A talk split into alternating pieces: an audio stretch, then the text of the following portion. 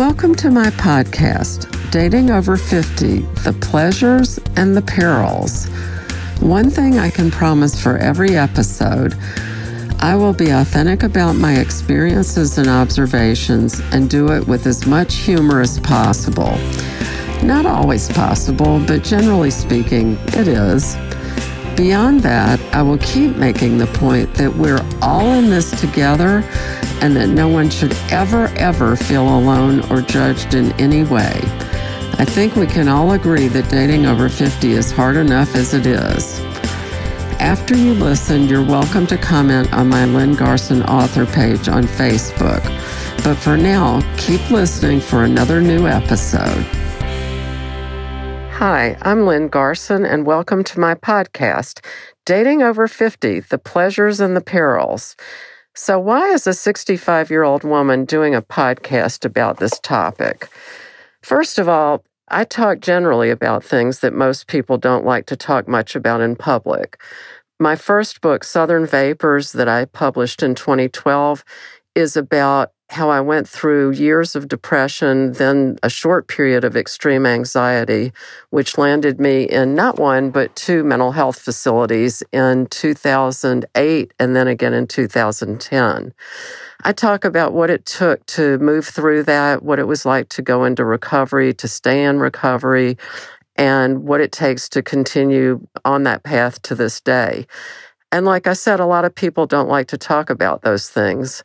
And I'm in a unique position to be able to talk about it because I'm a practicing attorney with a big national law firm. And most people don't put that together with somebody who's had the sorts of issues that I've had. It makes me pretty credible and it gives me a platform to talk about things that, like I said, most people don't like to talk about. So, why am I then talking about dating as compared to something that is so serious, um, the depression and anxiety issues being in psych facilities? Then you look at dating on the other side and you say, what does that have to do with, with the other path that this author and, and podcaster talks about?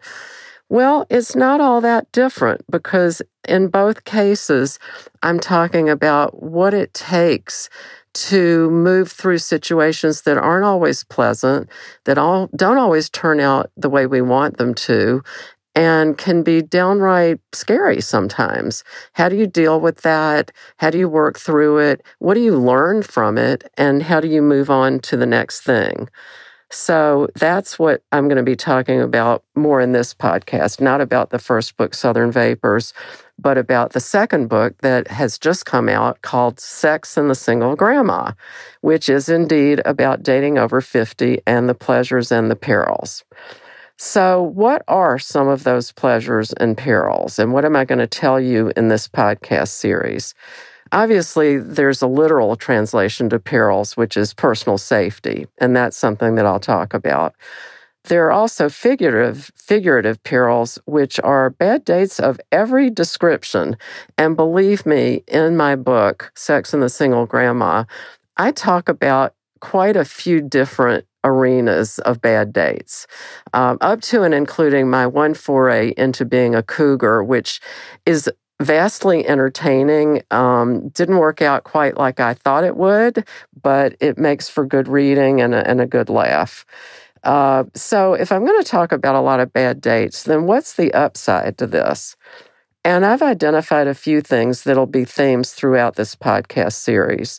The first, and I'll say this more times than you may want to hear, but it's true, is that we're all in this together. Ladies, and I'm, I'm, mostly talking to ladies, although men have been interested in the book. Those who have read it, they've thought it's funny, they've thought it's instructive. They deal with some of the same issues, you know, not identical, but issues of struggling with how to connect, you know, which is the main thing.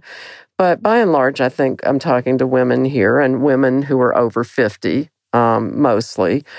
And the concept that we're all in this together has more power than I think maybe people think about.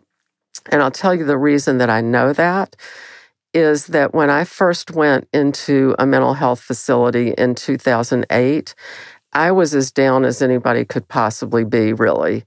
And going in the first day when I literally was scraped up off the ground, that night, I met a bunch of people who understood what was going on with me and who shared not all of my experiences and not all of my struggles, but shared the idea of what it's like to struggle with some of these issues. And I'm going to tell you that night we sat down and played poker and they didn't allow you in this facility to have money or, or use money for anything. So remember, I'm in, inpatient at this point. I was not. I was in for uh, quite a while, ten weeks, and I was not um, allowed to leave other than with somebody, or you know, at a certain point, I got where you know you could go with somebody if a friend came to town. But by and large, you know, I was getting help within the four walls of this place. And so they did not allow us to have money. And we played poker with sugar packets and sweet and low packets. So the pink ones, which are sweet and low, I think, were however many, you know, $10 and the yellow ones, Splenda, were something else. And then there's a blue package that's something else. And I felt more relief than I had felt in months just being with a community of people who understood me so, bringing that across to the dating side, when I say we're all in this together, I really mean that. And I mean that you don't have to feel alone out there, like going through some awful experience and thinking, God, you know, nobody else is going to understand this that feels very isolating and it feels i used to feel marginalized when i felt things like that. And i just want you to know that whatever it is we are all in this together.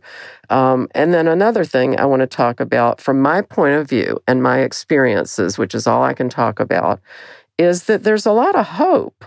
Um, you know i've had awful dates, just awful relationships. And, you know, they make for a lot of humor, like I said, but I've learned a lot from them. And I'm really surprising myself with a brand new attitude that I have at this stage of the game at 65. And it's really paying off. I am on Match.com. I am having a ball. It's like a smorgasbord. It's unbelievable because I'm not afraid, which I think I, I, know I used to be. I used to worry, oh my God, what can I say? You know, what he said this. I would call up a friend and say, what should I say back? I don't think that way anymore. If I can't figure out what to say back on my own, I don't belong talking to that person. And I really am having a very good time talking to men of all descriptions, all religions, all backgrounds, all political views. And believe me, you know, that is on the table in this day and age is political views. And I'm having a good time with it. Um, even the political thing, if there's somebody who has an interesting profile and I like what they've said, but the politics don't match, I'll message them and say, hey, you know, I don't think we're a fit because of XYZ, but I really like your profile and I hope you meet somebody wonderful. What does it hurt me to put that out into the world? It doesn't hurt me at all, and hopefully made somebody else feel good. And that's not something that I felt comfortable doing in the past. And I know from talking to men uh, just recently that a lot of women don't reach out to men at all. They sit there and they wait, you know, the old fashioned rule that the man should be the one to reach out. And I just, I'm not going by those rules anymore. And I'm talking to a lot of different guys uh, for, you know, friends or, or going to a movie or going to lunch or, or whatever. And I couldn't even tell you which ones I reached out to and which ones reached out to me because it really doesn't matter. As long as we get along once we meet and, and seem to have a good time together, that's that's what's fine. So to me, that's the payoff. That's what I've learned through a lot of years and a lot of difficult experiences, uh, which is what I'm going to talk about in this podcast series. It'll be, if you ever read Lemony Snicket's A Series of Unfortunate Events, um, read it to your kids. Uh, this is a series of unfortunate dates. So I'll talk about what went wrong, what went right, what I learned, and just try to share some of that with you. And I hope that you'll comment on things and that we can get a dialogue going because that's really the way everybody's going to feel like you're not in this alone and we're all in this together. So until then, I will hope that you've got a great bit of time coming up till you hear from me again, and I'll talk to you soon.